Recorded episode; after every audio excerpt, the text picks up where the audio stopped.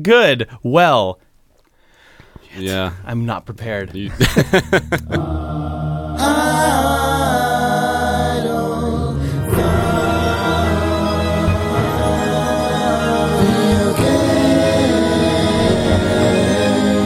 It's November 17th, 2016, This is Idle Thumbs 289. I'm Chris Remo. I'm Nick Breckon. and I'm Jake Rodkin. Hey, guys. Hey, Jake. Hey, so I guess it's time to do a podcast on the internet.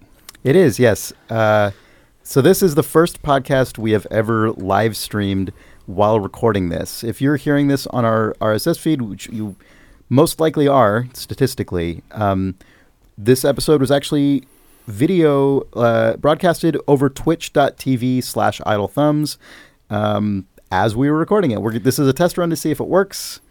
Um, if you want to go back and watch that video, you can do so at twitch.tv slash idle thumbs or hopefully soon at our YouTube channel, which is youtube.com slash idle videos. And we're hoping to do this every week if it works out and is fun. Yep, if you're one of the few dozen people watching this test episode live, you probably can't hear this because it already failed.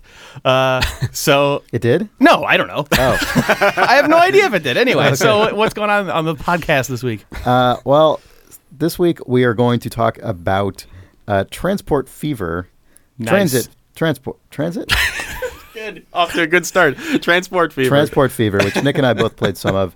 Um, Nick played an Earth Defense Force, which I Yeah. I didn't even know there was like a current one of those. Oh, yeah. So it's not current, really. It's a year old. But, okay, uh, all right. Well, that's uh, interesting. This is going to be a weird, an esoteric idle thumbs Oh, relative. Uh, I also finished the um, Titanfall two campaign. I don't know how much more there is to say, but we can talk about that.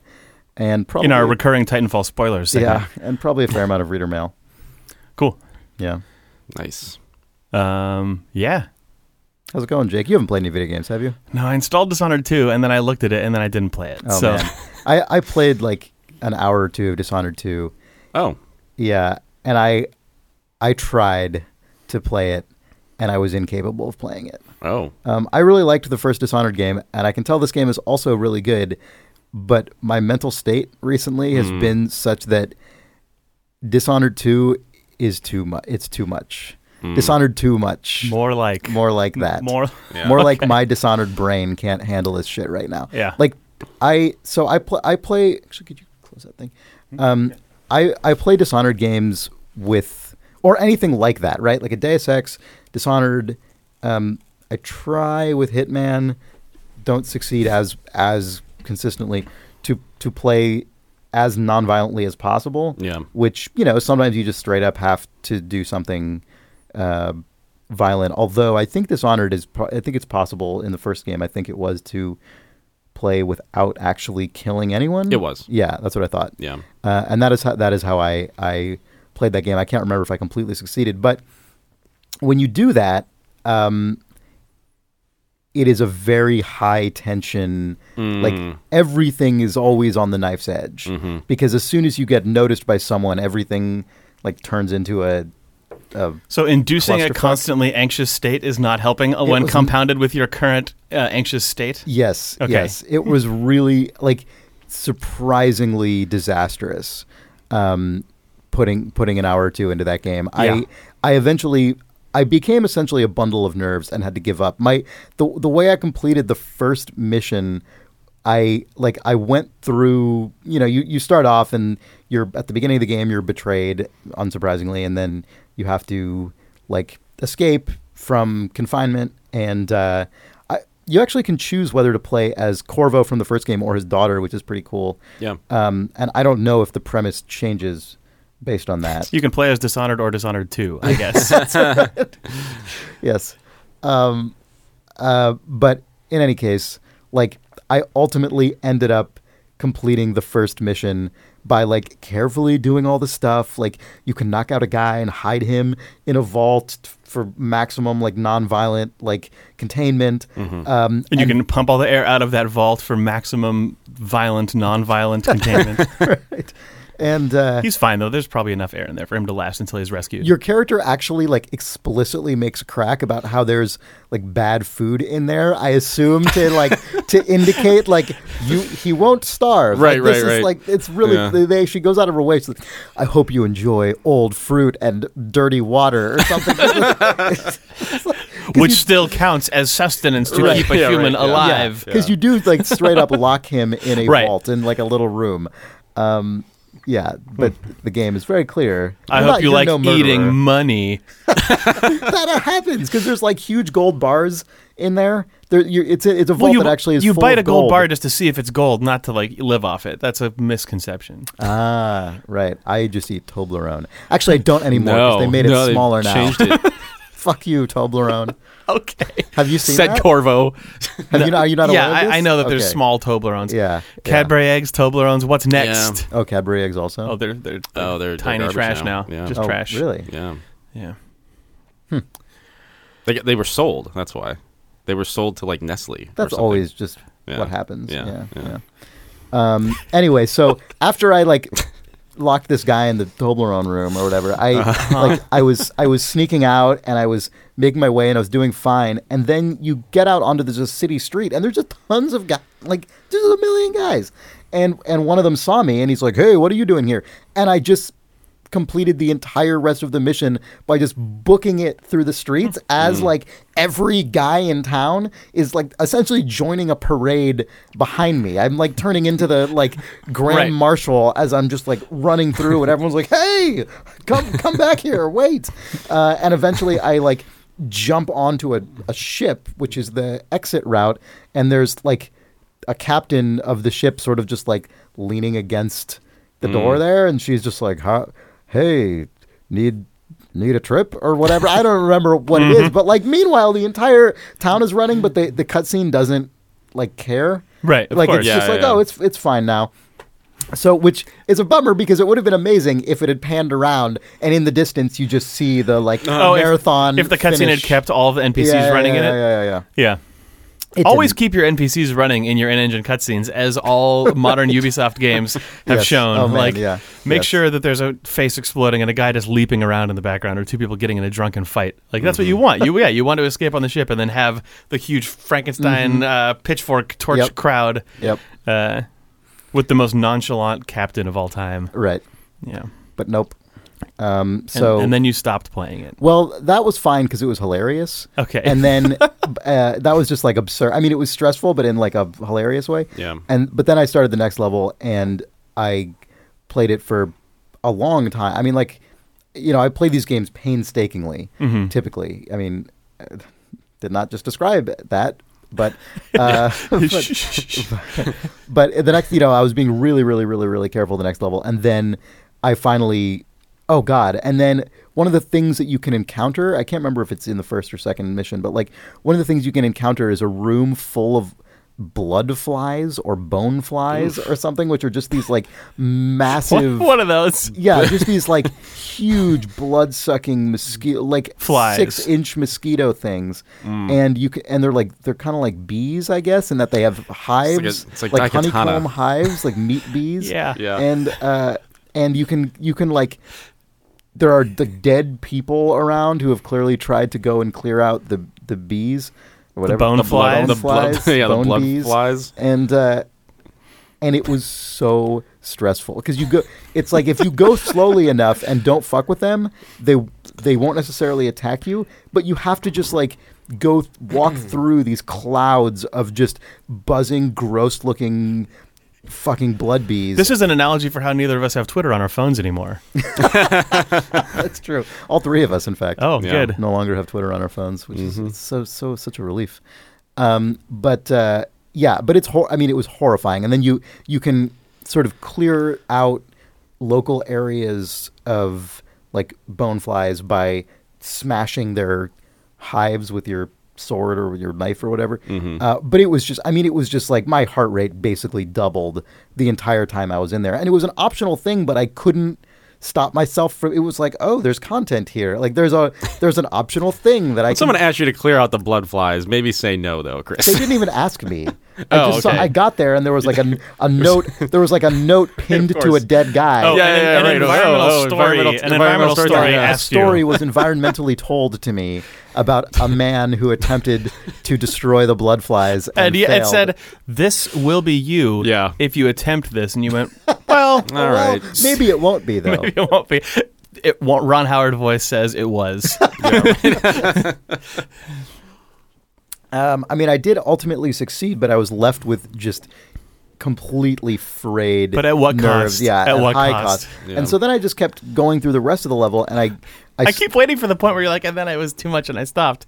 And it, it's Yeah, it's, it's it's, a lot Well- more than I thought. Yeah, no, I know, and I, I, th- there was yet another um, optional thing that I found, which is like, oh, you have to, you can get help to achieve your main objective if you like steal a corpse for this lady, and so I was like sneaking up to the third or fourth floor of a building, sneaking past all these guards who are having all their conversations in the side rooms, and then eventually I get where I'm going, and I, I like open the door to the room where the corpse is and there's just a fucking guy there and he's like what are you doing and he just stabs me in the chest and i die and it gets and it just like I- it yeah and it just i all of my nerves had been just stretched to the like breaking point and then this guy just goes blah and and stabs me and it does the thing where you know the screen desaturates and you like fall over and it's it's Right. intended to be to really make you Dishonored fades up on screen. yeah, you've been dishonored. It says in that classic parlance,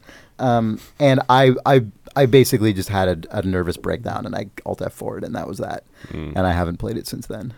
It was too much, so So you changed your tune I did. I mean, I guess to what a was- what was my transport tune? simulation game. Oh, that's true. But I, I don't know if we want to talk about Nick's. Uh, Yeah, Nick. Nick felt that he needed to defend Earth. Yeah, I don't know why I went in the exact opposite direction of a game that is just nonstop shooting and people screaming on the streets, running around, talking about the end of the world. It was I don't know why my brain said that was the thing I needed. it's weird. Why was that on Um, your mind this week? Uh, it, it actually it was something that I I don't even know why. I think I just noticed it on the Steam front page at some point. Oh. I was like, oh, there's an Earth Defense Force no, game. no topical reason. It was PC. in fact. Well, no, 'cause it I- was the community update V2 Right, right, that uh, w- w- put it very put it on your topical, very topical. Yeah, yeah, no, but I I didn't um I'd installed it and it was just sitting in my in my library. And Janelle and I last night were just like, God, I just want to like play a game and like turn off my brain for an hour.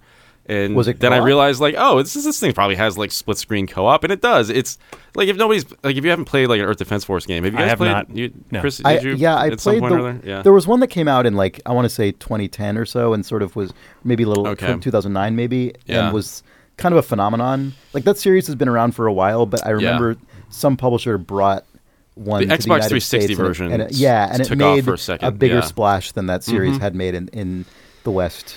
yeah, it's a D- weird. D3, D3 published it. Yeah, yeah. They're made. I, I didn't realize they're made by a, a developer called Sandlot, and uh, it's I remember Japanese that, Japanese yeah. developer, and uh, which I only uh, mentioned because I looked up their uh, history, and the first game that they ever made uh, was for PlayStation One, and it was called Remote Control Dandy, which, which is an excellent name. Oh, that's very good. for your first game. Yeah, Yeah. wow. Uh, wow. Remote Control Dandy. No information on Remote Control Dandy, but I really want to go back and play that.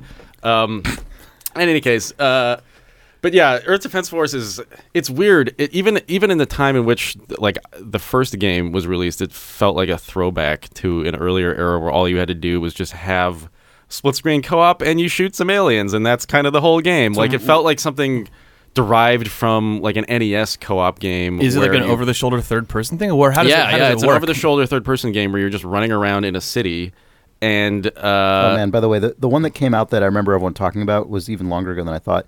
Earth Defense Force 2017, Yes. released in North America and Europe in 2007. yeah, I played this game at college. Game. So this game was released 10 years before the events of the game.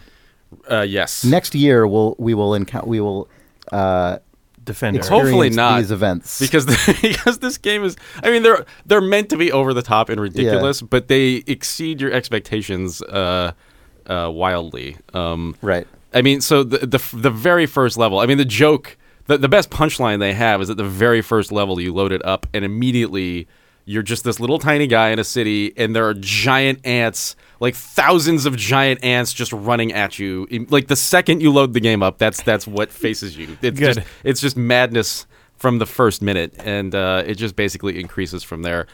I mean, I, I don't I don't know how much I have to say. I, I mean, actually, I have a couple things to say about it. Um, it it does some stuff that's actually like it plays with scale in a way that games just don't. It just becomes a ridiculous thing where like I don't know uh, if you're messing around in like a game editor or something, or or just making like a game jam game, you might do some of this stuff, but you would never actually ship the kind of content that they're Where you shipping. where you take an NPC and make it twenty times bigger than it should be, then watch it stomp around and look at how hilarious it is. yeah, and then maybe just spawn that NPC like a hundred times in the air, Yeah. and then just there are a hundred spawning ants that are just falling out of the sky, and then like because you've just auto-generated nav mesh on everything, they're just crawling on trees, but they're enormous, so they're just like Right. attaching This themselves is like weirdly at whenever different I angles, and whenever like I it's just see fucking crazy. Whenever I see or hear stuff from this Yeah. series, it always feels like when you are use when you're like learning l- a level like level design tool set, and you're like, I can just put a spawner Mm-hmm. Right. in the sky, like Yeah. yeah.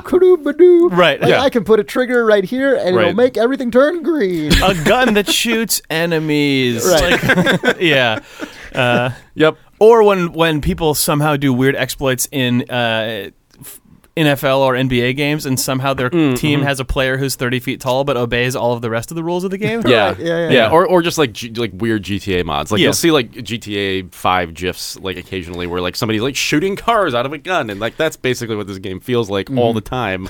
Um, I remember, was it Pandemic who made Mercenaries? Which Yes. co- Yeah. Okay. Yeah. That was published by LucasArts, and I remember covering it at E3. was a fun game, I recall. Whatever year Yeah. it was that that was at E3, that was the first time that I had ever seen that stuff. Six or something, Yeah, maybe it- earlier even. It was. It might have been a little earlier. It was like when GTA 3 era era vehicle physics was Yeah. still a novelty, and I remember even at E3 they were demoing how proud they were of that engine, and they had the debug mode up, and the guy on his Xbox controller typed in a command that just let him spawn Humvees from the Earth or from the mm. sky. Mm-hmm. 2005. Yeah, and I remember looking at that and just going, "Oh, the future of games is going to be good." Yep. And no one actually makes a game where that's the case. I wished that Mercenaries had just been that. Like it was already an Right. attempt at over the top whatever, but like so Earth Defense Force apparently oh yeah, no, it has this the same is, this thing is too. Earth where you- Defense Force 4.1. Yeah, no, which it's is great. apparently itself a port of an entirely differently named game that came out two years earlier oh man, wi- and was updated for modern for like it's the also current generation of it's also I will say an atrocious port, but in kind of a good way. like like the first second you load this thing up, it's incomprehensible. The menu system is just baffling. For instance, you connect two controllers, you get to the main menu screen. Uh, you assume because you have the second controller plugged in that it's just going to know that, but then you have to hit start on the second controller to enable the second controller in in terms of the game understanding that it exists. And then when you're in menus and you say like, so the part of the way this game works is between missions you have um, like loadouts and different things you can like you know upgrade and all that garbage. Uh, when the second player goes into their menu, it locks the first player's controls off, and vice versa. So, like half the time, you don't even know who's controlling the stupid game. It's I they don't even have an exit button on the menu. I couldn't figure out how to quit this thing. It was ridiculous. Anyway, it's hilariously bad and good. Uh, in there's all probably, ways, there's probably no exit button because it's from a console. Right? Yeah, they just didn't do any of it. It's it's hilarious. Uh, I had some funny moments. The we so there are always missions in these games where you go underground, which is just a terrible idea based on the way this game works. Because So you should actually. We haven't done this yet. You should describe just. This is a third person. it's a- yeah, it's an over-the-shoulder I third-person mentioned that. Oh, you shooter. did? Okay, okay. Yeah, yeah, we briefly talked about it. I mean, you just it's it's it's mission-based. You you load into a Yeah. mission. You're in a giant city. All the buildings are destructible. A billion things spawn, and you shoot them, and that's it. That's the whole game. There are no, there's no nuance. There are you have little like friendly NPCs that run around Mm-hmm. like- next to you it's saying like a- s- it's like insane a- things. It's like yeah, an even more simplified and ridiculous Dynasty Warriors Mm-hmm. or something. If actually, you know what? Yeah, I, I've never really played those games, but I know exactly. I had friends in high school who were obsessed with Dynasty yeah, Warriors. yeah. Who they would just like sit on the couch in a gar- in a friend's garage Right. and just just Yep. murder people forever in Yeah. Dynasty Warriors. It's basically that, but you're murdering bu- giant insects. Right. They always say giant insects too. The guys that are with you, they never just say insects as if there or are other. bugs They're like, we got to kill Yeah. these giant insects. It's like they're all giant. Sir, these They're- insects are too large. Yeah. they must be destroyed. There's one guy on my team. These who's a- giant insects are too large. there's this one guy who is. They must have planned this because a lot of this dialogue is just bad in the way that like it's just poorly translated or just goofy and not good. But like, there's this one guy who clearly is some kind of in joke because he's he's just always hungry. Like every mission, you just like you're just shooting guys for like an hour, and then in between he'll just be like, "I could really go for a juicy steak," and then the next level he's like, "I'm really hungry," and it's just It's there's this thing. weird He's story just a that's hungry just guy. Yeah, he's just like the aliens character. That's That's, called just his. yeah. That's his called uh, goofy- characters. Oh, oh, a sorry. Characterization, God, speaking of aliens, so I, storytelling. we had this mission where you go underground in these tunnels, and because of the nav mesh insanity and just the way that like your guys, like your friendly guys, are always shooting at enemies, but they don't know what's in front of them. Actually, like they don't understand level geometry, so. If there's an enemy that's like on another side of a wall, they'll just start shooting the wall. Like it's a disaster of game design in these tunnels. But so and you also you can't see and like there's one class of guy that you can be that has a flashlight that's really good. But then if you're not that guy, you just you have to like shoot your gun all the time. and Otherwise, you can't. See. It's madness. But so like we're in this tunnel, and uh, we had this amazing moment where you, when you're playing this game, you always have um, sort of like a circular radar with sort of dots that show you all the enemies and Yeah. all the you know Classic radar. classic radar uh, from that era of games. And um, so we're we're wandering around in these tunnels, and we must have, you know, there was some uh, objective like go down and kill the queen or whatever the hell. And we're just wandering around, and we can't find anything. And like our guys are just kind of like getting confused, and so you know all our friendly dudes are just sort of back at the start of the level, and we were just like ten minutes of just like wandering through these stupid tunnels, not finding anything. And then, you know, we realized like we're we looked at the mini map and there are like a thousand red dots right on top of us. And then we just looked up and they were all on the ceiling and it was just the fucking Oh scene my from God. Aliens where we were like, oh shit, and just like started shooting and everything Oh, went to hell. Like it was crazy. Did one of you scream "light 'em up" or anything like that? yeah, yeah, stay frosty. I could use a steak right Yeah, now. yeah, right. Yeah, that that's pretty much what happened. Anyway, there's not much to say about this game except that it's it's hilarious. So it Um, sounds like a strong recommend, though. Uh, if, if it sounds like a, th- I mean, Rent it's, Yeah, rent, yeah, rent it from Blockbuster. Uh, pretty much, yeah. Um, I mean, it does as a PC port. It actually is. It's functional. It's just you have to kind of learn. So you'd say like its locked 60 FPS.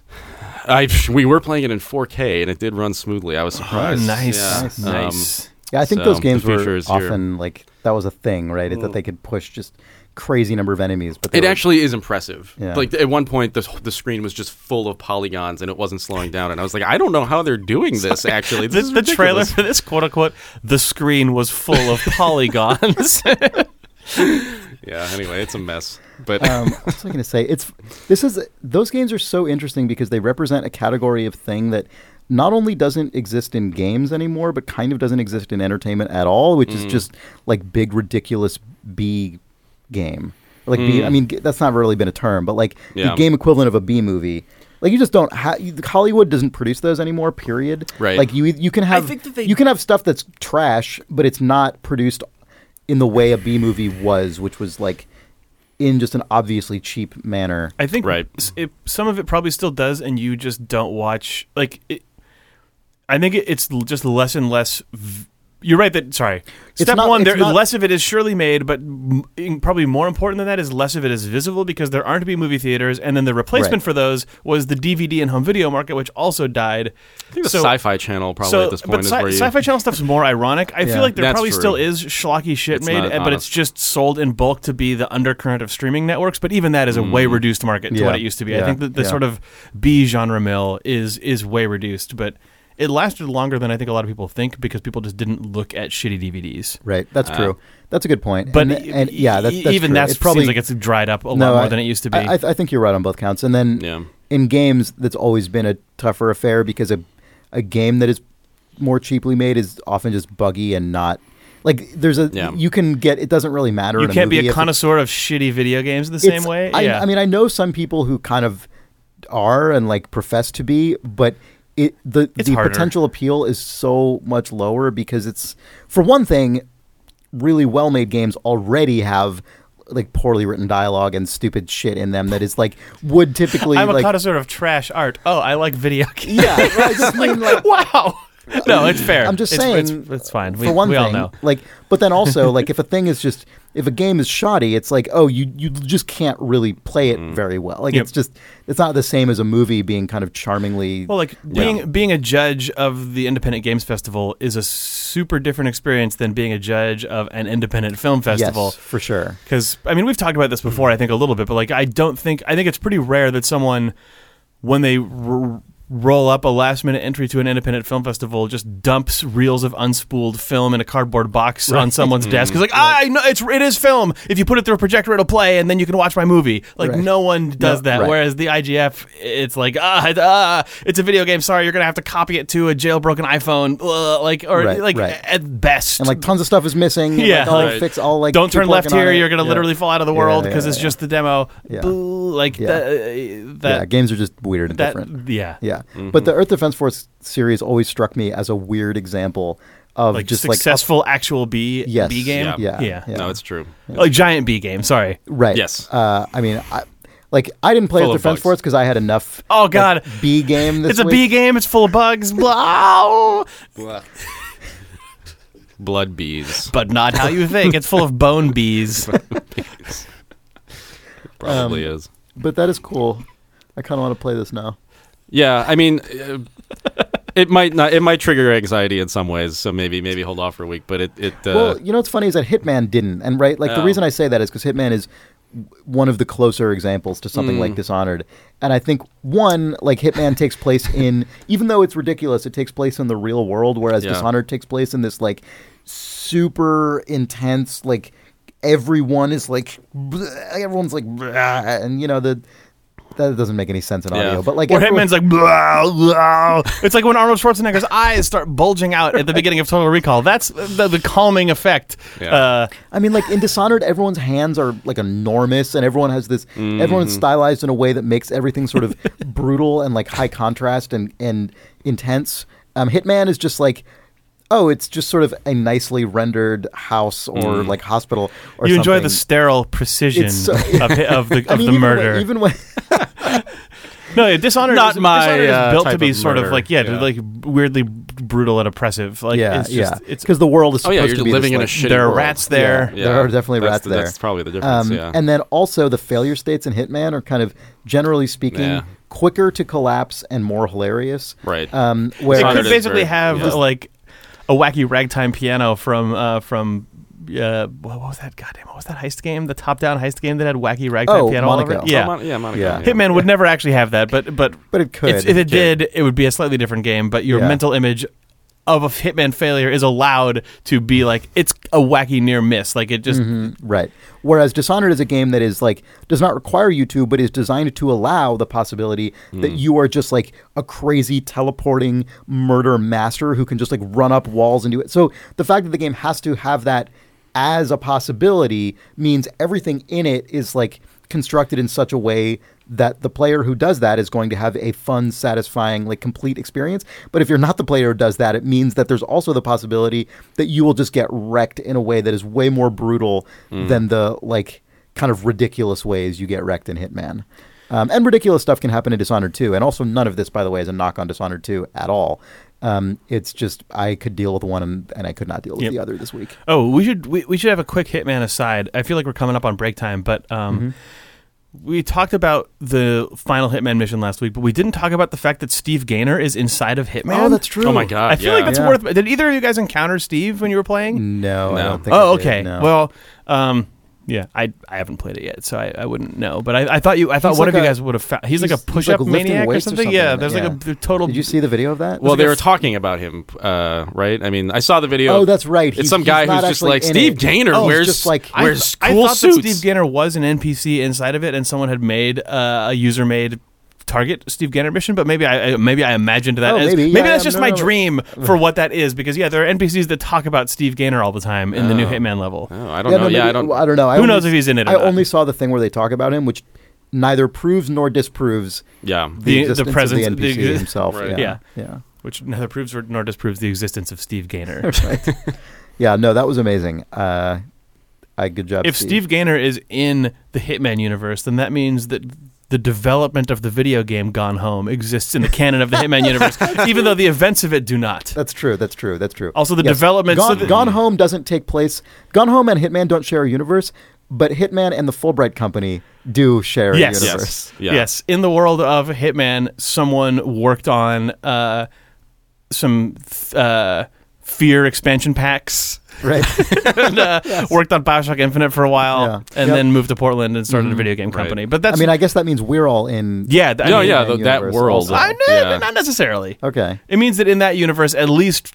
Mm.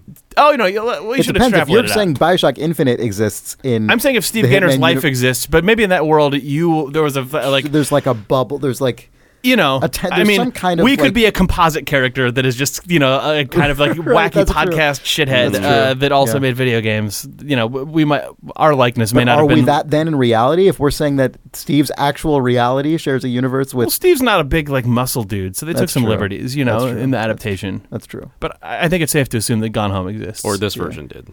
the reality that we're in is an inaccurate representation of the real Steve Right, Gaynor, yes. who is in You know fact how- you know a how, like, muscle Are we bound. all weird- living in you a know, like, yeah, weird simulation? Silicon, Silicon Valley bro. Of course, Steve Gaynor would be the only one living in a simulation. we're all just living in Yeah. Steve's simulation. That's true. That's we're all true, in actually. environmental Yeah. storytelling. For Oh, so Steve, Yeah. Steve being inside of Ah, yes, Hitman yes. is like a little wacky wink by the developers of this simulation to the fact that it, that's yes, what it is. Yes, And that's Okay. why Hitman's so comforting to you, Chris.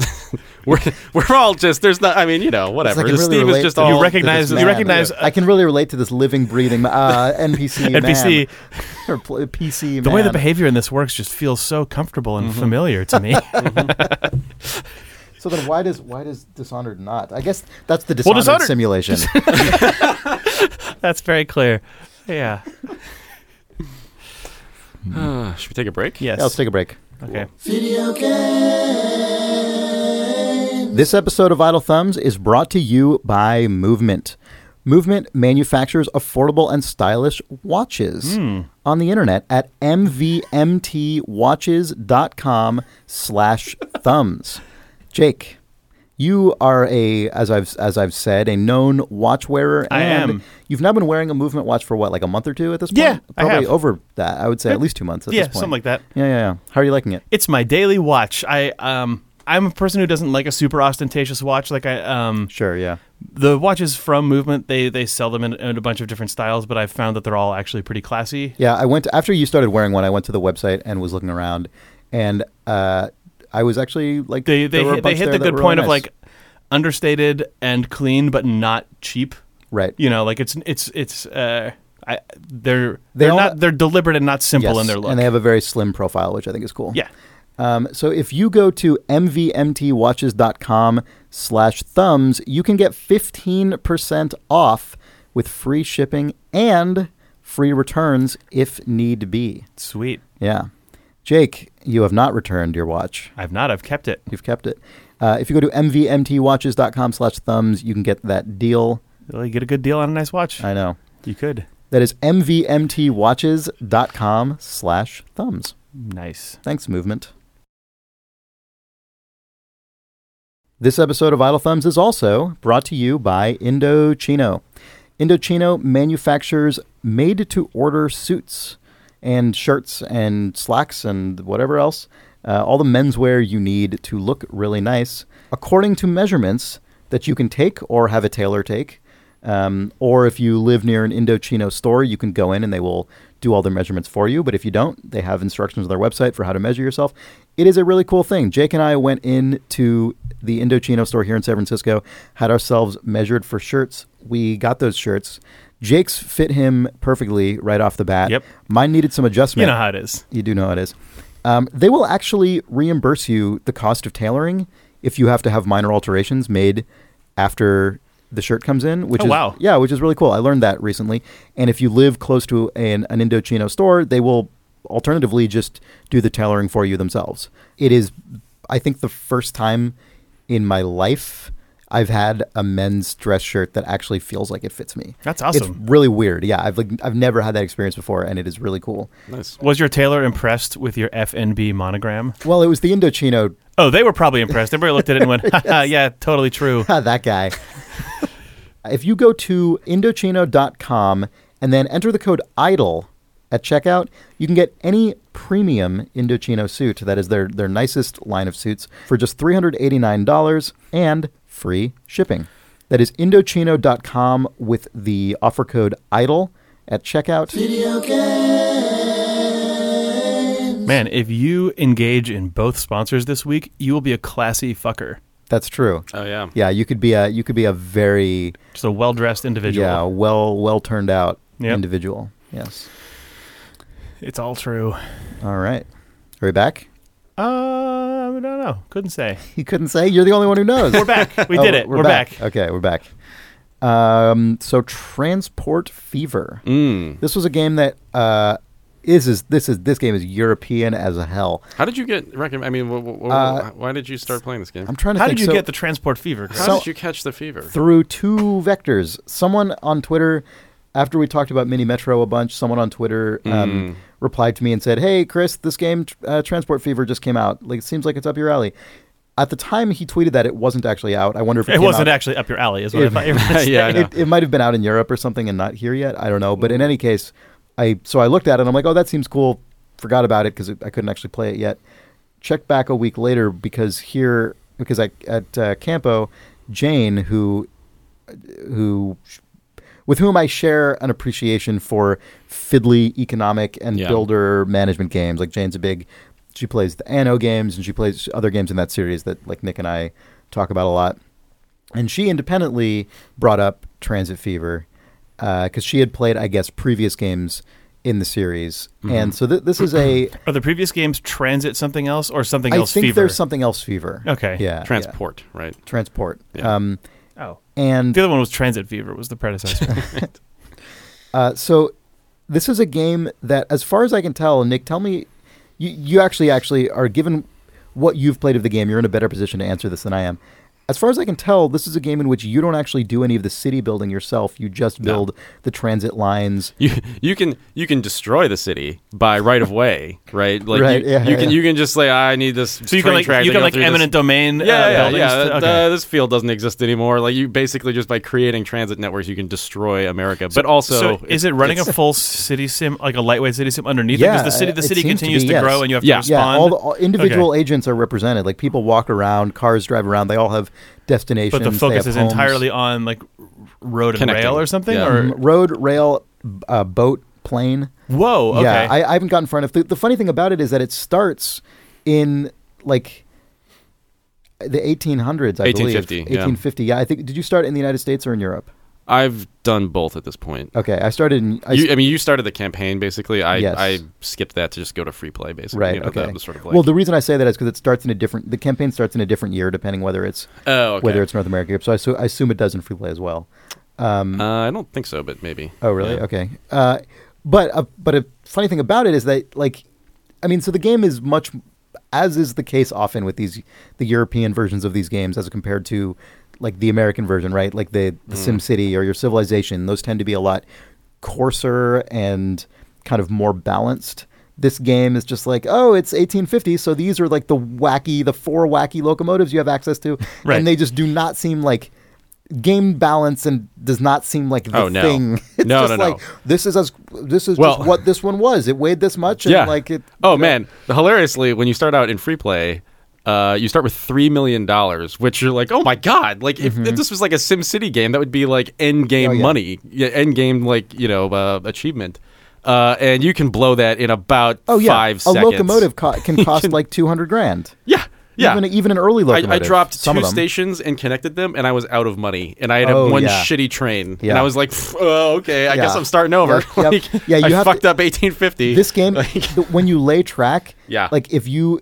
Depending on how much curvature there is, Yeah. and if the grade, if the if the incline Oh, man. changes, the construction costs way more. cost. yes, yeah, is- man. Okay. because it includes Yeah, i yeah, assume both the like the, the track itself and then also the cost to like clear to like Yes. do the the essentially just terrain move, earth, terrain, earthworks. like- yeah. Right. yeah right it's intense It is, Mm-hmm. uh but it's but it's also because that's the only thing you're doing Right. it's okay like that's just eating up all the other Yeah. attention you would be paying to zoning and city blocks and all that other stuff so it doesn't actually feel like no, that's cool. it doesn't it doesn't to me feel overburdened It's just No. also the interface is bad.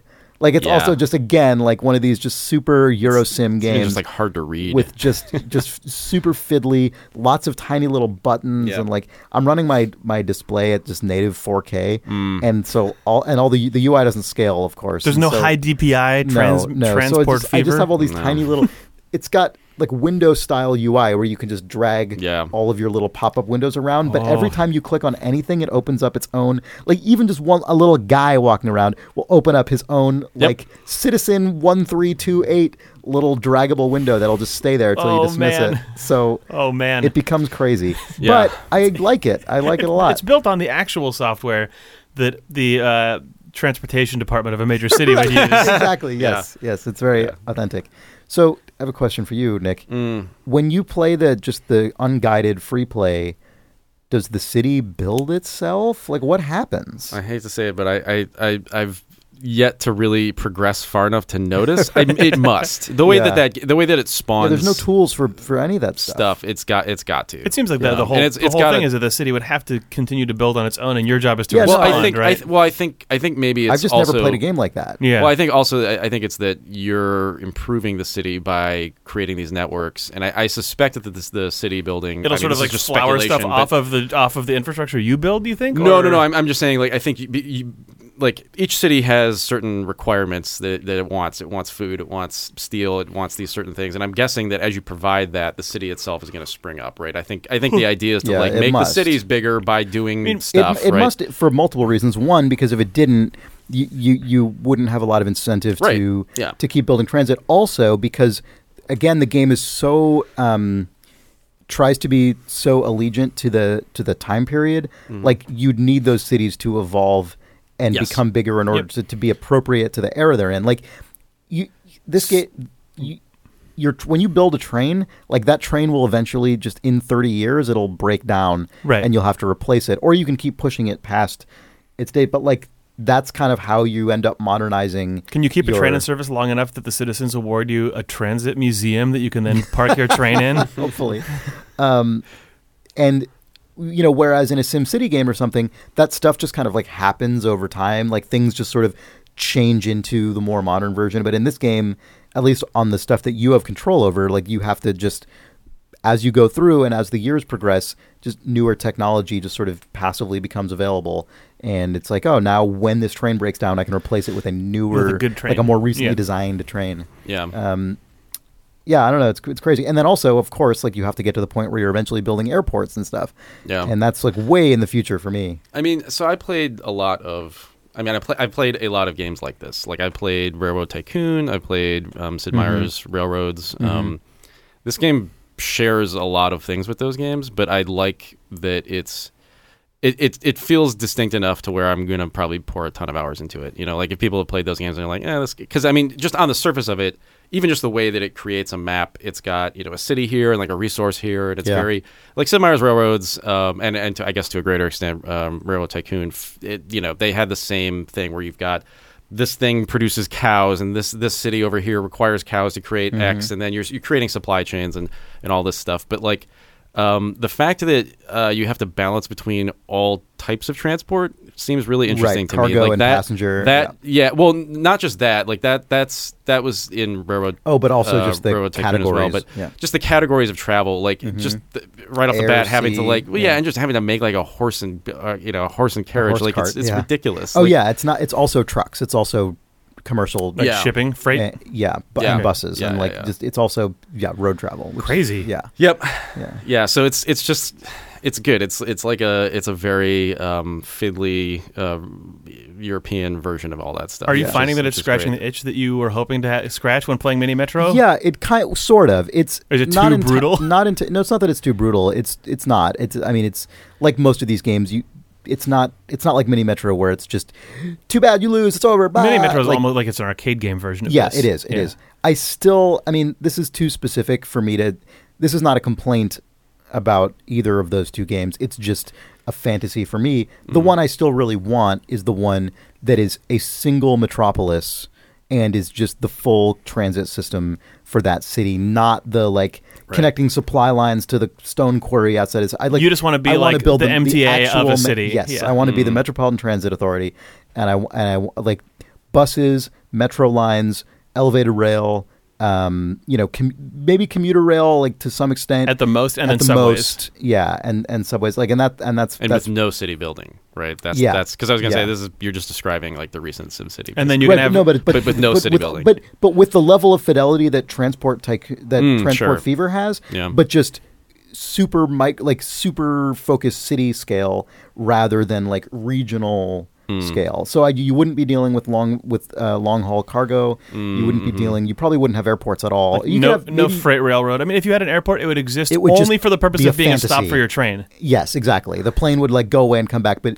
it wouldn't be technically going Right. anywhere that's simulated. And Yeah. then when uh, Uber and Lyft move in and they totally fuck they up your plans, and you've got to yeah. you know start Yeah, adding dedicated lanes that make bicyclists mad. right. right. Yeah, that, that that is the game that I would love. That that is the one I would really, really, really love. Um, probably no one's going to make that game, but um, maybe this company that made this game will. I don't know. I think I could see it. like MTA fever. Uh, Yeah. I mean, there are so many of these types of games. I games. mean, they I could think just call there it Metro Fever, there might be a, a- Uh, a- which is weird yeah. sounding, I guess. But Yeah. sorry, what? No, I think I think there is a game like this that you that uh, I'm- I'm fairly Oh, certain that there is. Yeah. There- I wouldn't be surprised, right? There's so many crazy simulation games. That I, I feel like I've seen a screenshot of something that, that feels like what you're describing, but who, Yeah. who the hell knows? Chris, do you remember uh, where to find that article that we both read about Mini Metro? Oh, did we did? I don't even think Uh, we, talked didn't about talk that about on it. the It was a really good article. Uh, we should both try to find that. It was um, it was an article about Mini Metro when it came out on Steam that was written by someone who are, were they an academic in in No, no. Or they actually worked for they're the actually city. A, no, they're they're a. So th- this was this article in Mini Mini, uh, Mini Metro was written by a transit consultant. So this is an independent c- contractor, basically, who just is hired by municipalities, and I think in some cases states as well, um, to Oh, just consult yep. on uh, transit projects. So I think he he used to live in in, in San Francisco. I think now might be L.A. based, but has consulted for transit agencies across the whole all, uh, all across the country. the uh, the article is called "Learning from Mini Metro" and it's on a website called Human Transit. So you could Yeah. probably find it by googling for that. Yeah, it's a really, really, really great article. Um, it's not worth going into like all the details about it because it gets really nitty gritty in terms of both the game and also just its comparisons to actual transit design. But he has there's a total just like just m- just money shot like line where he observes completely correctly, and I never would have realized this myself that Mini Metro is not actually a game about subways; it's a game about buses. Like all of the Mm. things that Yep. that have, have yeah, that was a mind blowing note to, Yeah. to hit in that article. Yes, yeah. Like all the ways in which it differs from how actual metro systems work, including the ability to just like rapidly erase and Destroy and lines. reroute. Yeah. Um, like the fact that it's actually easier to add a whole new train than a car to a train, which makes no sense in a subway system. It's much easier to add a new car to a subway than it is to add an entirely new train. Right, but in a bus, that's turning it into an accordion bus. Like it's turning it, you know. it's easier to add a new bus to a line than it is to make the bus bigger. Um, there are just a lot of things about the system that are actually much more like making a bus, uh, making a bus system, which also was interesting because he goes in and talks about why, like in a lot of cases, buses are better options than than Yeah. metro and, There- it's, and- it's less aesthetically appealing as a graphic designer, and Right, it's less romantic, which is why Mini Yes. Metro is what it is. yes, but for, sure, uh, for sure. Yeah. yeah, thinking about it as being a bus manager also improved my Mini Metro game. Like reading that article, but just partly because like you have all those preconceptions of like, oh, I'm fucking it up by erasing Right. this and whatever. Mhm. Oh, nope, eat shit. Just like Yep. Yeah, he said he said he talked to the developers of the game and they said they wanted to increase the penalties for redrawing lines and he was saying he really hopes they don't because they've accidentally, like clearly not intentionally, like created a fairly effective simulation of a particular type of transit. of a way more common type of urban Right. transit too. Yeah, Right, yeah. Um, and I ended up actually spending like a few hours on his website just reading other articles about transit systems. And I mean, unsurprisingly, I find that stuff really interesting, which is why I want a game that's all about it. Uh, but uh, but it was really cool. It was the the site is Human Transit, and it's just this guy's blog where he just posts about stuff going on in public transit around the country, and I think also the world. Um, and the mini metro article was really, really, really good, and it was a great example of like how a game that actually deals with real systems that exist in the real world can have really interesting things to say Yeah. about our world when it isn't ju- when it's when there's enough substance there. Like Mini Metro is a very like simple game that doesn't that just completely doesn't even attempt to deal with a lot of the stuff Yeah, Real it, Transit It does, has but it enough in it to make a conversation happen. Yes, yeah. exactly. It's really really cool. Yep. That's cool. Yeah. Cool. Are you going to play more Transit Fever? Do you think Transport Fever? Yeah, yeah, Yeah, yeah. Metro Fever. one of one of those. Yeah. Sweet. Um, yeah. All right. Let's do some reader mail. Reader Yeah, we can do mail. some- Do some reader mail. That's what I think we should do. Reader mail. All right. Andrew Ray writes Video game theme parks. Hey, Thumbs. I was listening to the pod about the closed down Sega theme park in Australia and realized there is totally still a Sega theme park in Japan. I wonder if the Australia opening was an attempt to see if it had legs outside that country. Joypolis in Odaiba, Tokyo is a four story Sega theme park. It has large custom Jurassic Park and House of the Dead games where you're in the real front end of the Jeep. I don't know if you remember the average Jurassic Park arcade game. Um, it's basically a light gun game on a Jeep, but in the Joypolis version, you can slam two big red arrows that rotate the car 180 degrees so you shoot at the dinos chasing you. It's pretty cool. The House of the Dead game is the same, but with zombies.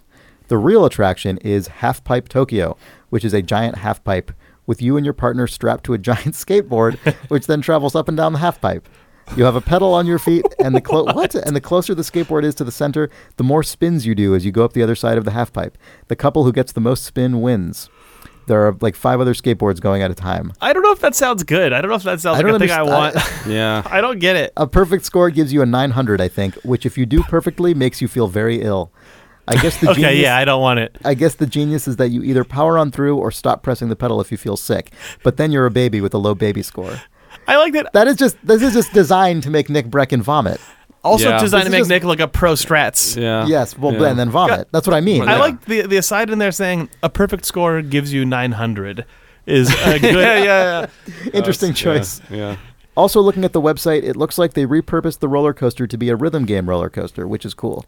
It also looks like VR has taken in many ways with the superbly named zero latency VR attraction, whatever that means. Also, don't forget Sonic Athletics, Sonic Brain Ranking, and Sonic Carnival for all your Sonic needs. Sonic Carnivores Sonic brain rank. zero latency VR experience. we were worried. We're worried that people are going to be sick in VR. Let's Right. I'm, no, they're not. people worried. have been told that there's if it's zero latency they don't get sick. So let's Right. call it. Let's call it that. That's Finally, thanks for the plug on Secret Santa. This is now the biggest Idle Forum's Secret Santa yet of the three years I've been running it, thanks to your lovely words. You have until the 27th of this month to show your interest, which, if this gets read out on the current podcast, should be a little under a week from now. Um, like you said, the gifts cost up to $25 excluding shipping, and you can opt for digital, physical, or both, and uh, decide whether you have to deal with international or national shipping. That's an important note. You don't need to, if you're signing up for this, you don't need to commit to shipping internationally. You can specify when you sign up so that you don't get stuck with the bigger bill than you're happy with. But if you are happy to send to people internationally, that is a fun thing to do. that. By the way, is in idlethumbs.net. Uh, hit the forums link at the top, and I think that it's probably in the Idle Banter forum. That's my guess. I think it is, yeah. Okay, Mm.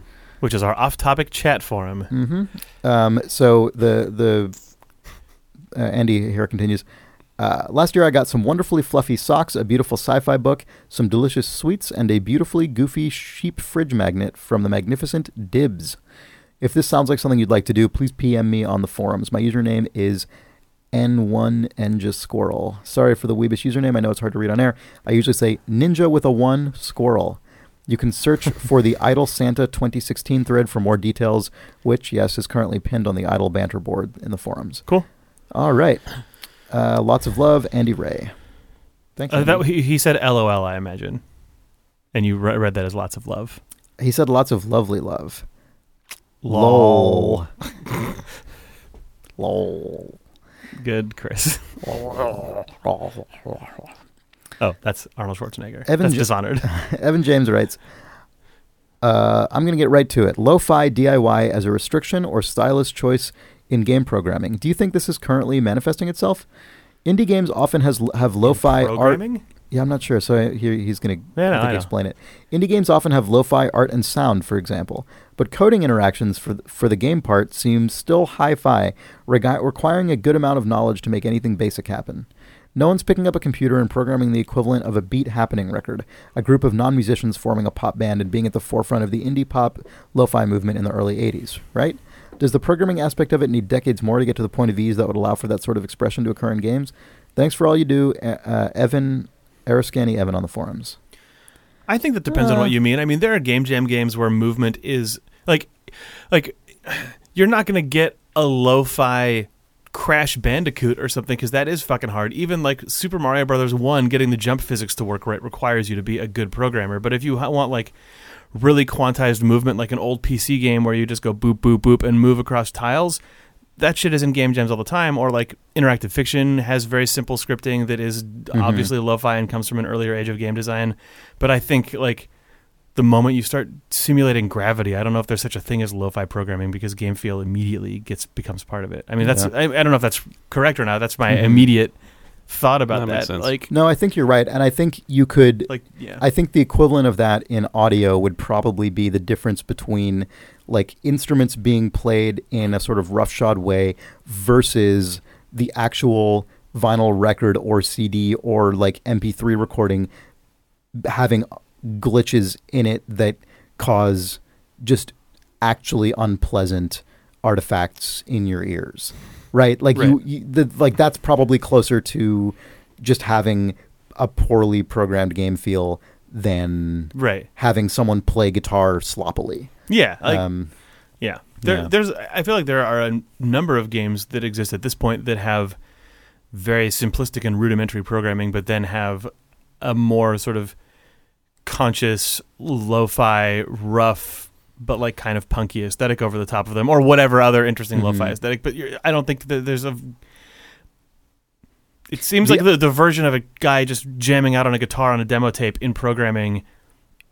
I don't know if that's possible to exist because it's math. no, I don't think it is. But also, it probably doesn't exist in audio engineering, which is Yeah. actually Yeah. a closer closer comparison, probably. Yeah. Like if you're an audio engineer in a recording studio or even in your home, like you're not going to intentionally make that shittier. You might intentionally not make it like better. Like you, you might not deaden every sound you can to the to the degree or you might like a deliberately record through an old amp or onto an old tape recorder. Right, but you're but you're only probably going to do that in intentional ways, unlike being just an inexpert musician in which the unintentional part of it is sort of the charm.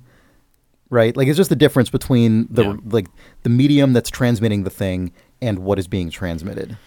Um, also, a- another just fundamental difference is that computers are just better at making things exact like a straight line like if you want your line to be not to be drawn by a computer and not be straight that's more work than making the line yeah, the, straight the fact that it Mhm. is ex- that it is explicitly controlling a digital device, it's sort of like you can get really artful, interesting things by like holding a magnet near a VCR or like Mhm. you know putting your finger down on a record. Whereas if you halfway disconnect an HDMI cable, the TV just turns off. right Yeah. right Um, yeah and so even with music for instance like if you have a, an actual mechanical piano and you slam the keys you can hear like rattling inside the piano. Like the, the, the key will actually make a different sound depending on how hard you press it because there's mechanical stuff going on. It's actual like acoustic creation of sound. Whereas if you have a casio keyboard nothing you do to it is going to make the sound come out the other end like reflect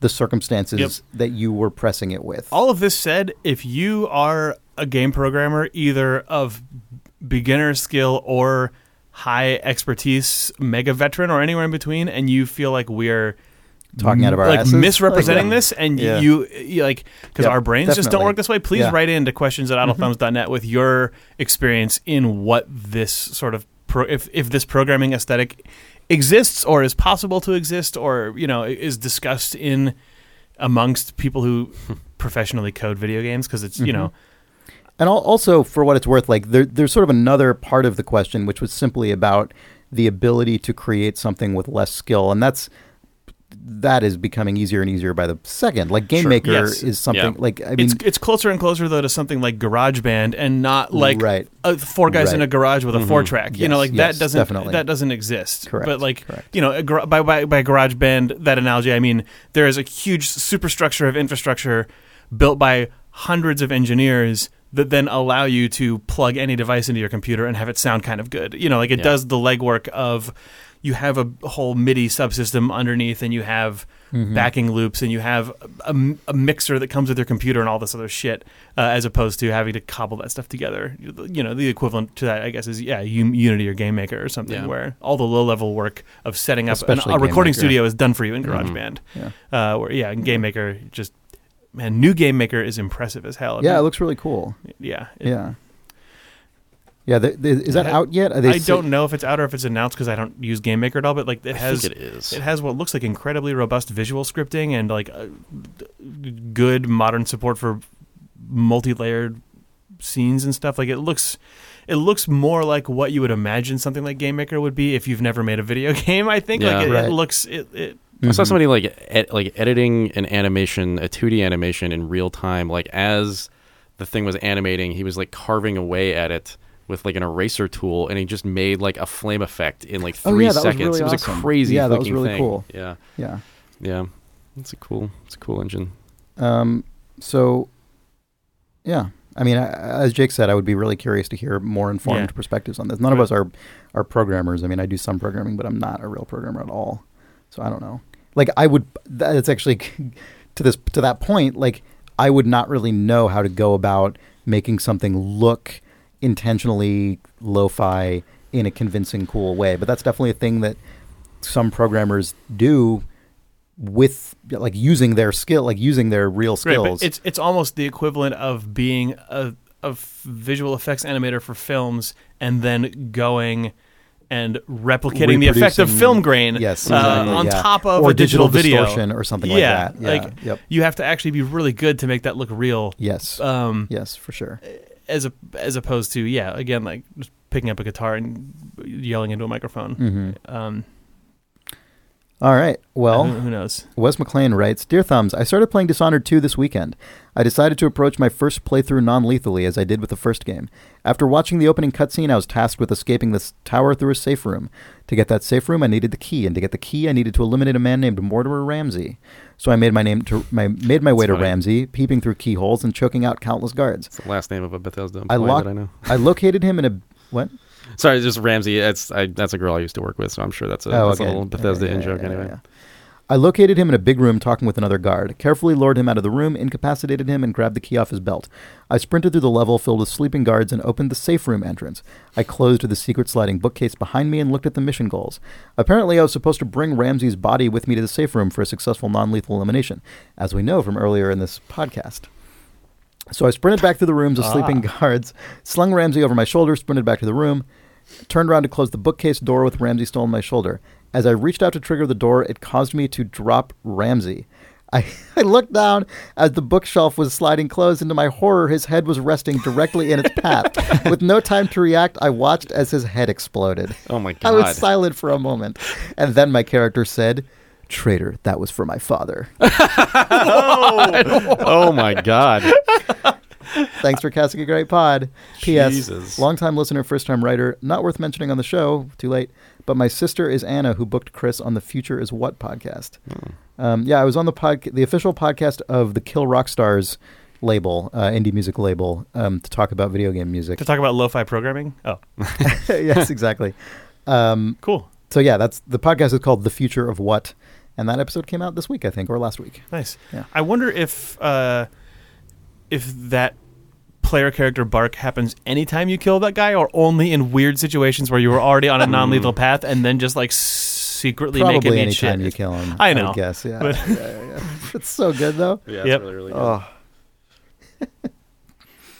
gross. Mhm. I'm glad that that. I mean, it's crazy that that worked. Like a lot of games that Yeah. wouldn't do anything. A lot of games, It would just his like, head would just clip through the door. or it would Yeah, just yeah, yeah. stop. yeah, yeah, yeah. Just or or it would just push him. It would physics him Right. into the room. The fact that it counts as a headshot is crazy. yeah, I guess it, Yeah, was, that it it must actually just know explodes the head damage of X specifically. points Yeah. of like X HP Yeah. collided with I- I head, guess it make head explode. that is really crazy. I wonder if that's being made in the um the id engine, and I wonder if that's why it's got really what good was the like first game made with? hit detection. I think it was made in id Tech five. Weird. I thought that I, four? I thought that would have been an Unreal game. 'Cause I Oh, know maybe it was. think it No, was you Unreal. no, it wasn't Arkane real. was, But I wonder Arkane if this was one, historically a Source studio, I think, Wow. but I think that Dishonored is made Either in way, Unreal. yeah, yeah, E- Let's be honest here. Unreal has technology to blow up a fucking that's head. true. It does. Yeah, Come on, Nick. that's true. We've all seen heads explode. It can, Oh, yeah. it can happen. God, Titanfall has so many like exploding heads in it. I played through. A quick note about Titanfall, which was interesting. So I finished the Titanfall two campaign, um, which like the the everything after what I played, what I talked about last week is, you know, in relatively similar vein to what came before. There wasn't there weren't any sort of additional like huge introductions of new you didn't get like and stuff. an additional dimension unlocked no, somehow. no. But I, I, um, I was watching the credits, which I usually just do at the end of games and movies, just because I'm, I'm interested. And I noticed that the game director was Steve Fukuda, who I find really fascinating because he has been just at the forefront of like industry leading sh- first person shooter campaigns for like well over a decade at this point, What's and he's his just other- not his- a known name. What's his pedigree? He this started point? at Infinity Ward on the first Call of Duty game okay. and worked In there, what role? um, I believe as a either a level designer or as a lead designer. Okay, interesting. Um, uh, I think even before that, he was on Medal of Honor, like the Okay. old Medal of Honor Yep. games. Um, and then essentially, like I think became lead designer all through Modern Warfare 2. So he did. He was in charge of the modern, the original Call of Duty 4 Modern Warfare campaign, which is one of the great sort of campaigns in that style before that series, Mhm. like just kind of turned into like a, a an, like a parody of itself, in my opinion. But like, but the but the Titanfall 2 campaign was actually really uh, refreshing in a lot of ways and a lot more fun than those uh, Call of Duty campaigns have become. And like it was, the reason I find it interesting is because this guy, I mean, has worked on so many of these games and like Right. left an enormous mark, clearly left a huge mark on just AAA games. Like whether you, whether or not you even Right. There, like those games, there is or is a. AAA But campaign lord out there that you don't yeah, know he's just about. not. yeah. He's not someone who people talk about. He doesn't really. I'm sure he does interviews. I'm sure he's done interviews, Oh, yeah. but he's not a name. you don't the get a way feature That, about that guy like the way Ken Levine or Tim Schafer or someone, Right. would, Right, even though his name is on a ton of Right. of like single player linear narrative, blah blah blah blah. yeah, hmm yeah. It's and I just Oh, thought that wait. was interesting. I, I want someone to notice this and then say, "Does gaming have its Michael Bay?" Well, that's what I was thinking when I saw this. I'm like, Yeah. that really is the the, the closest comparison I can think of. You know, where it's like someone who really is like carved out a very specific Yep. kind of like blockbuster entertainment can like fairly, But it also delivers hits, right? yeah, but it deliver, but it actually delivers hits, right? Um, pretty pretty repeatedly. um, and yeah, I don't know. I just thought like I just I he was the first name in the credits, obviously. I think, and I I was just I had no idea, and it was like completely unsurprising um, to me to see like having just known this guy's name for a long ass time, um, just because you know I pay attention, I try and pay attention to that stuff. Um, but I just wanted to mention it because people usually don't. That's really the main reason I wanted to mention that. Cool. Yeah. Nice. Yep. Um, all right. Alex uh, Kurdyukov writes, "What are your thoughts on the new show Westworld on HBO? Uh-oh. Have you been watching it? I believe it draws a lot of parallels with MMOs and and LARP. It's an interesting way of thinking about video game quest narratives and developing persistent AI robotic characters. Also, why do you think most humans are inherently afraid or distrustful of robots? I see them as the next evolutionary step, artificial beings that we can help create and nurture to help us explore our vast universe. They could truly become a reflection of humankind and our values. Are we afraid of our darker selves, which in effect limits us in building the best of humanity into AGI technologies? Regards, a robot, uh, Alexi. Alexa. Written by Alexa. Sent from my Alexa. Why don't you like robots? Yeah, why not? I think robots are the best reflection of humans. Well, asking us about Westworld is probably a thing that we shouldn't get too too far into because we're just going to poop on it. That's my suspicion, at least. Well, I, yeah, I, started off as a huge Westworld booster in the first few Yeah. episodes, and as of this week, I, I mean, I'm a sucker who will keep watching that show, but I'm gonna basically, I, it's it's effectively gone from this could be a thing that I'm really engaged in to like my TV trash pile that I watch when making dinner uh, Mhm. very fast, and I like, that's Yeah. how I feel. Sorry, everyone who loves Westworld still, which is a lot of people. Yeah, I was I was very I was optimistic at first and then and, and like each week kind of was a little bit less just like captivated and then we were out of town one weekend and when we came back we just never watched the next one and we haven't it's been a few weeks now and we just haven't You were replaced by robot versions of yourselves who don't need to watch Westworld. Yeah, I don't know. I the stuff that I find really really interesting about Westworld is the stuff ab- is essentially the speculation about what results in the creation of consciousness. And I think the idea that consciousness is fundamentally a function and consequence of memory, of like persistent memory, I think is a really, like, I thought was a really compelling idea, and I really, really liked it. And I, I, almost everything about the sh- else about the show, I kind of just like less unless I find it like so goofy and that that element of it that element of it is still whenever it shows up in the show is the most intriguing part of the show but they've layered on so much. And man i know we fucking bag on lore all the time on this podcast but i feel like when the notion of of consciousness and whether or not and how these robots are becoming conscious is turning into fallout from shitty Westworld lore, it becomes bad to me. Where Yeah. it's like, are they conscious because the creator of the park planted it and has an agenda and is a like, bleh, like shut up, like that's not what's interesting about it at all. Like it's just well, and there's also all that stuff about the maids and everything, which I really just do not care about at all. Like I don't, if I suspect that I suspect unless that's gone somewhere since I stopped watching it. but it no, I mean, I mean, don't do we want to talk? Uh, uh, no, I, we probably we, should have, just we talk end about up in something spo- just yeah, to- yeah, I, spoiling. I essentially, suspect but, that uh, the maze is not literal and is actually an analogy and is actually just. I suspect that the maze is a catalyst for. Like it, it- the channels of the maze, I think is an analogy for the paths that, like inroads mm. for these hosts to take to become conscious. I think that's what Right. it's supposed to be, Yeah. and it's not a literal maze, but the it's treated like a fucking J.J. Abrams mystery box bull. Like it's treated like the hatch in Lost in the first season of Lost, where like Right. all these every single character on the show now wants the same thing. Like it's just it's collapsing in on itself in a way that either is going to just land in a monotonous way or is going to try to pull the rug out from under everyone at the end of this first season and say what you thought you were watching you weren't watching which is also in my opinion not strong storytelling yeah. so I- it, it's tough like Yeah. But I yeah, so that's a bummer. Yeah. I, I I do really like the show's just fundamental like ideas about what consciousness is and I I kind of wish it were less encumbered by all of the expectations of what modern prestige dramatic television Oh, yeah. is supposed to have in it because Game of I- Thrones is definitely having an effect on the development of the show pretty hard. I think, especially particularly in the when we're talking about lore and like Yeah. building up this sort of like and just shit like like Yeah. Criminal Minds, whatever. Every TV show looks the Yeah, same now. The- like the cut to pristine science world that just could easily also be a set from CSI. Like I don't know.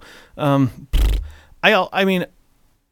I'm becoming less enamored with the sort of interesting video game design stuff too, which I actually really did like in the first few Yeah, me episodes. too. Yeah. When they had like the narrative designer Yeah. uh, and the QA team and the like view you get into some of the programming of how the the language processing of the characters work.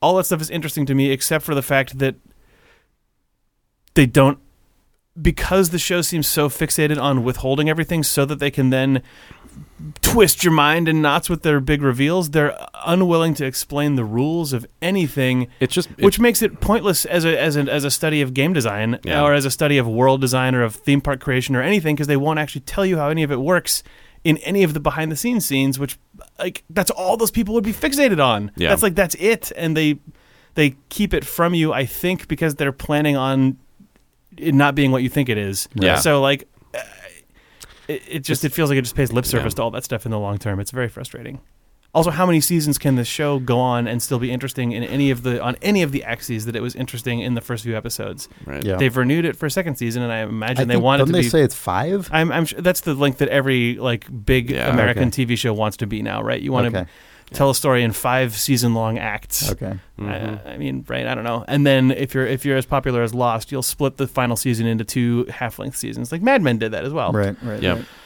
yeah. Got a Harry Sopranos. Potter. You're pre- we're in the golden age of television, wherein we treat it the same way as we treat Harry Potter movies. Yeah. What? Cynical Sorry, takes. Fi- sorry. No, no, no, no, no, no, no, no, no, no. I'm- I, I I'm I'm a, agree. I'm a, I, I think Chris and I are both on an old man trajectory about the golden age of TV right now. Where like I don't think I- I, don't I I'm a, I was totally on board the golden age of TV train for a while and now I kind of think it's hype. It's mainly hype. well yeah. the the way that you can make like the cinematography and editing style of like true like high watermark prestige shows is now affordable for zero dollars like Right. proce- like network super color graded. ne- like- network procedurals look the same as uh, as M- Mad Men. I mean, not it's Mad Men is an interesting Mad example Men's actually a bad example because Mad Men has actually like really, really, really coherent set design yeah, and I, production. I also design. feel like when people started aping the look of the first half of Mad Men, they just told everyone to eat shit and changed their look at season five to be way more filmic Mm. and like way more like like when Mad Men Yeah.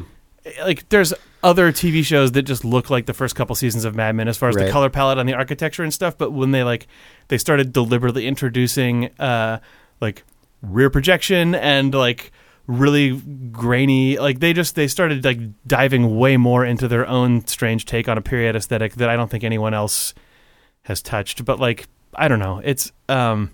I, I find it I find it frustrating at this point. Like I'm sure there are still TV shows that are good out there, yeah, but yeah, yeah. we're in a sea of every every TV show that's the same. And you, uh, the obvious example of that is that every TV show's opening credits are the same. yes, Like Man, there's just yeah. a template that you're ripping on right now. Well, that sa- that company, I looked that company up There's uh, a few. last week. There's there are a couple, but man, that company has done a lot of stuff Yeah. that you wouldn't a realize. macro that it's lens done. shot I mean, of something being built or something being examined or Yeah. Uh, whatever. Yep. Mhm. Yeah. That, like the You- creator director of that company had a list of credits that was like, oh my god, there's a reason why all this shit feels the same. You could make a the same really, guy. really, really boring supercut of uh, every TV show introduction insert shot uh, into like a Mm-hmm. three-hour long TV introduction that you wouldn't know was from different shows. We're like, oh, I guess this involves the Queen of England and the San Francisco subway system and right. you know whatever. Um, oh, it's a video game. the Assassin's Creed movie will Yeah. actually just. oh man, did you guys see the Assassin's Creed movie poster that has like the assassin, but then all those other people like superimposed No. onto him, and it But just the assassin is also deploying small assassins Yes, leaping off it's of like him, other like, the, like the like- Cloverfield like- monster or something. Yeah, it's a it's, it's, so a real bad poster. and stupid. Uh, it's also, so, when I saw so that, bad it's when stupid. I saw is that, like when I saw that, all I could imagine was like. was other people in the world as the assassin is sneaking around, like someone else in the world being like, "Wait a second, that's just four guys in a suit." it really looks like that. It really looks like like Well, the find assassin walks up to and says one ticket, please, and then like four other heads pop out of the coat. and are like, is they buying it? And then they disappear back inside. Uh, except that it's also yeah. Anyway, that poster is ridiculous. yeah. Uh, this is a good reader mail, by the way. Oh, sorry, I forgot, I forgot we're doing reader mail. It doesn't matter. find this stupid poster. Don't worry about it, Nick. It's fine. Uh, Zach Chin writes, "I work at the weird store on Bay and Mission in Santa Cruz." Did we read this yet? No. No, He we've read it works there. ourselves. Hey thumbs! I also went to My UCSC, and I am a Santa Cruz local. The weird grocery stores you guys you guys have been talking about was indeed flipped into a pretty successful restaurant and bar called Burger. It's a good good name. Nice. I'm a bartender there, and the next time any of the thumbs or Campo Cruz in town, please come on in for a free drink. Thanks for all the pods, Zach in Santa Cruz. Oh, I found uh, in regards to that weird store, I found someone's old blog from 2005. Uh, let me see if I can find it. Because that was that's the store that like looked like its contents were two or three decades out of date and had just a mysterious old man. Uh, oh, I don't know if I'm gonna find it. Yeah, f- the vitamins, the Pac-Man vitamins. that had Pac-Man vitamins and Squeeze-Its that were just clearly from the 80s, uh, and canned food that looked like it was from the early 80s. It just looked like everything was decades out of date. Anyway, I found a blog post from uh, May 1st, 2006, and it's just it's a blog called Occasionally Santa Cruz. Bay Mission Market gone? The Bay Mission Market at the corner of Bay and Mission, of course, has long been a Santa Cruz fixture, albeit a funky one. I remember a newspaper article about it when I was a student in the late 70s. The reporter had found products on their shelves from the early 60s and before containing That's so crazy. containing uh, cyclamates, which had been banned 15 to 20 years earlier. I've wondered how it stayed in business for so long. The past few years, it seems to Wow. mostly subsist on alcohol sales from the look of the ads that were in the window. Uh, walking by, I saw this sign in the window, and there's a picture of a for sale sign. Yeah. That was 2006. 2006. So that someone was from the so very 70s. strange. Someone from the 70s was there. They had Yeah. 20 year out of date So that was products only a then. couple years after you left that school. Or- yes, I was yeah. there when Bay Mission closed. I Okay, think I okay, mentioned that. and okay, I, okay. I, I was still working in Santa Cruz County Mm. when they had the for sale sign up, but I, I left before it turned into um, Mm-hmm. whatever the restaurant is called. But oh man, finding that blog from someone who was there in the city 30, 40 years Yeah. prior, and they then had things from the 50s.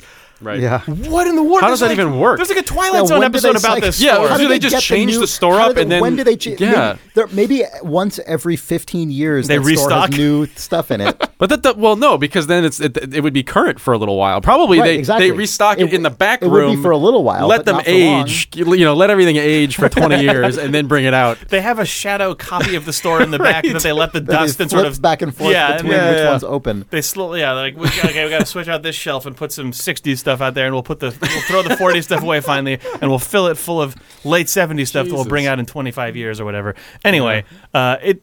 The fact that that store has a history that goes back that far really makes it feel like it's something out of the Twilight Zone or like Yeah. a fixture in the town of Buffy Yeah, the Vampire oh, Slayer yeah. or something, or like No, a, it's or like a Stephen King novel or Yeah. something, where it's like, oh, that Yeah, weird, it is. that It is weird very, it is store. very Stephen King, where there's a store that It has, you- that place has a memory. there's like a Yeah. bubble and, and it's just always yeah. 20 years behind like the Right. Mm-hmm. windows uh, of that store refract light slowly and you can when you're inside Right. you look out and see old cars driving by Yep. Uh, whatever uh, anyway Oops! Oh no! la la la what was that chris That was Reader someone, mail Someone theme. sent a reader mail, but it was a YouTube video, which is not useful for Hmm. for that. Yeah. anyway, I don't know. That that, that might be that. we should we should yeah, we should mention that um, the Idle Thumbs Wizard Jam Four is I think days away at this point, right? We're Yeah, we're right up on that. it's very soon Yeah. So the Idle Thumbs Wizard Jam is a now um, biannual. Is biannual or biennial? Which is the one where it's twice a year? i don't know Biannual. Biannual. Yeah. So biennial is every two years. I think so. Okay. Yeah. is it semi-annual Oh God, what a disaster. Um, it's anyway, november 19th to december 4th Yes. So uh, this is a game jam that is entirely organized by the Idle forums, and the only real rule is that your game must be titled after the title of an episode on the Idle Thumbs network, not just our show, but any of the shows hosted at idlethumbs.net. Um, and there are sort of optional modifiers that the the forums kind of put together to uh, allow people to challenge themselves additionally or get some more ideas. Um, but really, all it is is two weeks spent making a game inspired by an Idle Thumbs episode title. And it's a really fun, like welcoming community. People help each other out. Uh, people contribute to each other's games, and uh, and then hopefully, if we can uh, do it this time, which we Well- failed to do, we will stream those games live. we streamed all the ones from last jam We did, we just only uploaded half of the videos because of weird yeah, Twitch because we had weird issues. Um, but uh, we, I, the sentiment seems to be, and we've been told that if you are new to game dev, or if you've always wanted to do a game jam but have not before, the Mhm. idle or the wizard jam is a it's a particularly welcoming one, and I think that is true. The community seems to Mhm. be Yep. very good. yes, So if you if you want a non-competitive two week long excuse to make a dumb goofy video game or an Mhm. incredibly serious and personal game whatever you want uh, these guys uh, would be more than welcome or more than happy to welcome you into that Mhm. into that crew yeah. If you go to idlethumbs.net, go to the forums. Uh, we have a whole game development subforum. there's a wizard jam forum in there right at the yeah, top exactly. Yeah. Um, so yeah, Wizard Jam Four. What is it? When does it start? I know you just said it, and I already forget. As It is As do you. Saturday, November 19th through Sunday, December 4th. The thread has actual like official start and end times in time Mhm. zone Yeah. time. So, So that starts this weekend. Yep. So still time. make video games. Yeah. Do it. All right. Well, thanks for thanks for listening or watching this episode of Idle, of Idle Thumbs. Again, uh, we this episode was streamed live during recording to Twitch at twitch.tv slash idle thumbs. Uh, you can uh, subscribe to our Twitch channel and get a bunch of chat emotes that were designed just for us by John Christensen. They started off as Wizard Jam characters from a game That's in true. which we were Oh, an RPG true. party. Yeah, yeah, a couple a while ago at this Yeah. point. And Wizard Jam uh, 1. if you have Amazon Prime, you can every month every month you get a non auto renewing free Twitch subscription through your Prime subscription that you can apply to any Twitch channel. So if you want a free way to subscribe to us and get those emotes and just help out the show, uh, you can toss us your Amazon Prime Twitch subscription. You so you link your Prime account to your Twitch account, and it's it's really easy. It gives you the ability to spam any Twitch chat you're in with a crying cartoon of Nick Breckon's face. and if that's not That's worth true. the zero dollars it costs you, I don't know what is. Mhm. You can also spend real money with a Twitch subscription. You're up to you. Uh, Nick Breckon's face is worth it either way. Uh, you can also send us email at questions at idlethumbs.net and we'll read it on this podcast. You can follow us on Twitter at twitter.com slash idlethumbs, on Facebook at facebook.com slash idlethumbs. You can find us on iTunes and Stitcher and some other places as well. The and if Google you, Play podcast yeah, store. We're on the Google Play podcast store as well. it's if probably you- not a store. It's whatever it is. If you if you like this show, please tell a friend. That is the best way we have to spread the word. Um, and uh, thanks for listening. Thanks. We'll talk to you all next week. Bye. Bye.